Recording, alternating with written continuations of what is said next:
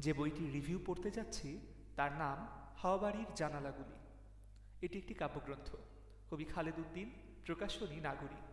মুদ্রিত মূল্য একশো পঁয়ষট্টি টাকা। রিভিউটি লিখেছেন অভ্র আরিফ।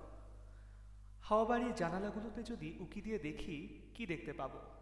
কবি যা দেখান, তাই পাঠক দেখতে পারে না অনেক সময়। আবার কিছুটা তো পারি। কবিতার বইয়ের রিভিউ তাই সবসময় দুরূহ। কিন্তু বইকে পাঠকের দোর দোরগোড়ায় নিয়ে যাবে তো একটা সুন্দর সাবলীল বই আলোচনায়। আমার আজকের আলোচনা কবি খালেদ উদ্দিনের কাব্যগ্রন্থ হাওয়াবাড়ির জানালাগুলি। বইয়ের প্রথম কবিতাটির শিরোনাম, শুরু করো যেভাবে হবার কথা।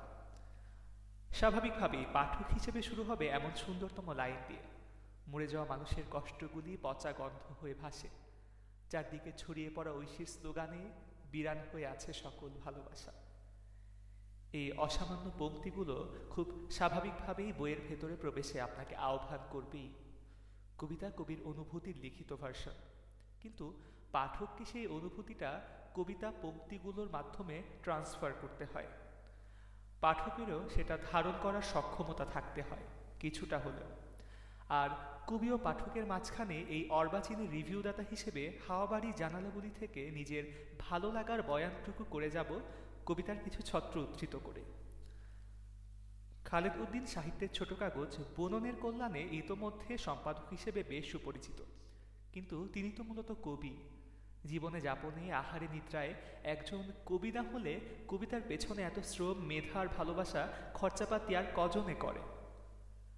তিনি ঠিক কতটা কবি সেটা আরও প্রবলভাবে ধরা দেয় যখন পড়ি পৃথিবীর তামাম মানুষই এক একটি অগ্নিশিখা।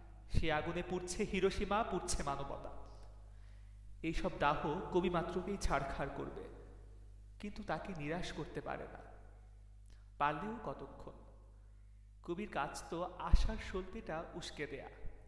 সংস্কার প্রশ্নে তাই তার উচ্চারণ, গৃহবাসী মায়ের আত্মা শান্তিতে থাকুক, সীমান্ত বাহিনীর কাঁচা বাজারে আচল উড়ুক পথ, আহ। আজীবন সংস্কারহীন থাকুক আমাদের বাঙালিপনা। চার ফরমার এই বইটিতে রয়েছে মোট ছাপ্পান্নটি কবিতা। ভিন্ন ভিন্ন স্বাদ, গন্ধ এবং অনুভবের কবিতাগুলো কবিমনের বিচিত্র অনুভূতির প্রকাশ।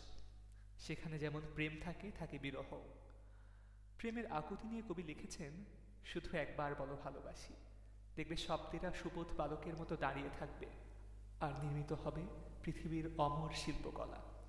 অন্যথায় বিরোহী সুরে কবির উচ্চারণ মুক্ত বাতাসে উড়ে চলা পাখি খুব সহজেই চড়ে বেড়ায় এ দেশ ও দেশ। একটা খবর পাঠাই তারে। আমি ভালো নেই, ভালো থেকো তুমি। নক্ষত্রের রাতে গাজায় হঠাৎ কেঁপে ওঠা শিশু নিকেতন কবিকে তাড়িত করে। মধ্যপ্রাচ্যের হাহাকার, সন্দেহ, আক্রমণ, দেশান্তরিত মানুষ এবং সগৌরবে চলা ইসরায়েল মহাজনদের নিয়ে কবিকালের আয়নায় যে প্রতিচ্ছবি দেখেন, তা তার হৃদয়ের সকরুণ আর্তনাদেরই লিখিত রূপ। তবে পূর্বেই বলেছিলাম, স্বপ্ন দেখা এবং স্বপ্ন দেখানোই কবির কাজ। তাই গল্পের পরেও যে গল্প থেকে যায়, সেখানে দেখতে পাই তার লেখনী চলে হৃদে নদে বাজে যে সুর, সেখানে রপ্তানি হয় হাইফেন অপেক্ষায় আছে দেশীয় পাটকল আবার চালু হবে বলে।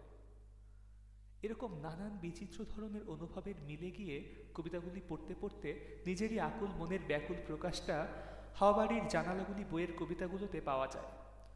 বইয়ের সর্বশেষ কবিতাটির শিরোনাম ফানুস কবি লিখেছেন, আর কত দূর হাঁটলে তার গন্তব্যে পৌঁছব জানা নেই। এই অন্তহীন ছোটাছুটি, বিরামহীন লেগে থাকা, সব একদিন ফানুসের মতো মিশে যাবে অনন্তে। মানব জীবনের চূড়ান্ত দার্শনিকতার কি সাবলীল উচ্চারণে কবি বইয়ের সমাপ্তি টেনেছেন? পাঠক হিসেবে তৃপ্তির ঠেকুর তুলে আপনার কবিকে তারিফ করতেই হয়। ধন্যবাদ।